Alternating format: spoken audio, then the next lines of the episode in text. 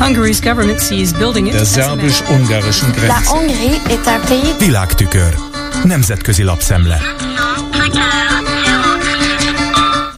A Kiev Post szerint döntő pillanat lesz a mai uniós csúcson az Ukrajnáról szóló 50 milliárd euróra vonatkozó szavazás. Pontosabban az, hogy a Putyinnal az Európai Unióban egyedüliként jó kapcsolatot ápoló Orbán vétóze vagy sem. Azon kívül, hogy Orbán béketárgyalás szorgalmaz és hirdeti, Kiev nem tudja megnyerni ezt a háborút, azt is tudni kell róla, figyelmezteti olvasóit az újság, hogy az elmúlt időszakban a rendszer autokratikus vonásai még keményebbé váltak ami páratlan jelenség az Európai Unióban. És úgy néz ki, hogy Ukrajnával is zsarolja az uniót Orbán, befagyasztott pénzei feloldásáért. S már a lengyel Donald Tusk is azt mondja, Magyarország nélkül kell megoldást találni a problémára. Nem mellesleg Victoria Nuland, amerikai államtitkár most éppen Kievben tárgyal. Zárójelben. Orbán Viktort ő is régről ismeri, mint a rossz pénzt, zárójelbe zárva. A legfrissebb értesülés szerint az uniós partnerek felajánlották Orbánnak, hogy akár évente hajlandók ellenőrzésnek alávetni ezeket a milliárdokat. De arról szó sem lehet, hogy évről évre vétóval álljon elő a magyar kormányfő. Ebbe a kompromisszumba nem ment bele Orbán. Viszont a Kiev Post finoman jelzi, eközben Kiev sem tétlenkedik. Andriy Jermak, Zelenszky kabinet főnöke és az ukrán külügyminiszter is úgymond igyekeztek Szijjárton keresztül a magyar kormány kedvében járni és nyitottságot mutatni számos kérdésben az Ungváron lezajlott hétfői tárgyalások során. Ők nem látják akadályát annak, hogy a nézeteltérések ellenére leüljenek tárgyalni a magyar kormányfővel. Azonban a vízhangok, a magyar kormány reakciója erre nem volt egyértelműen pozitív. Megismételte, amennyiben Ukrajna minden feltételt teljesít, csak akkor lehetséges a két vezető találkozója. Orbán Balázs Viktor jobb keze egy holland lapnak azt nyilatkozta, amíg Kiev nem állítja vissza a 2017-es,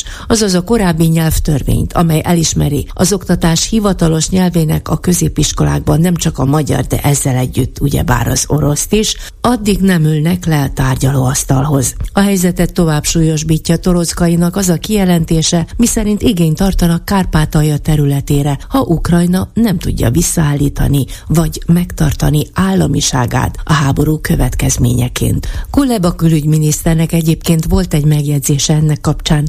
Ha Putyin foga törik bele a háborúba, akkor a magyar politikusoké is. Ugyanakkor a közös sajtótájékoztatójukon, Ungváron az ukrán fél megköszönte, hogy Magyarország elismeri országa területi integritását és szuverenitását is. Az e-observer is azt írja, Orbán kiszámíthatatlan.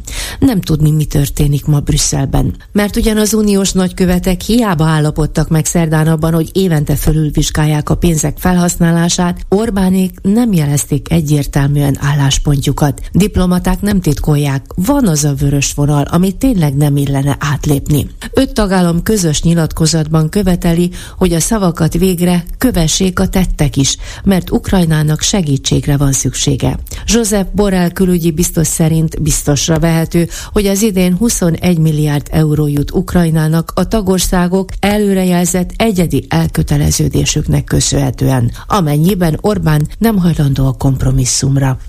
Egyébként még a Trump párti Fox News is lehozta a hírt, hogy Charles Michel, az Európai Tanács elnöke levelet írt a csúcs előtt mind a 27 tagállam vezetőjének, hogy erkölcsi kötelesség kiállni Ukrajna mellett, és ezzel az unió szavahihetőségét is garantálni. Emmanuel Macron francia elnök pedig azzal biztatta Orbánt, hogy Ukrajna szintén Európához tartozik.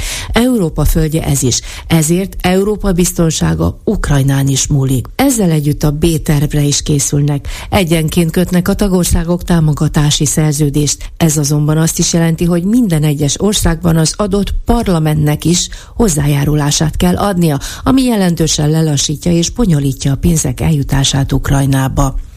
A New York Times is fontosnak tartja az ügyet, amit abból is kiolvashatunk, hogy nem átvette az AP tudósítását, hanem saját újságírójával dolgoztatta fel a témát. A politikó egyrészt a csúcs elé időzítette azt az elemzését, amelyben összeszedték mindazokat az eseteket, ügyeket, amelyekben Orbán összeakasztotta bajuszát az EU vezetésével.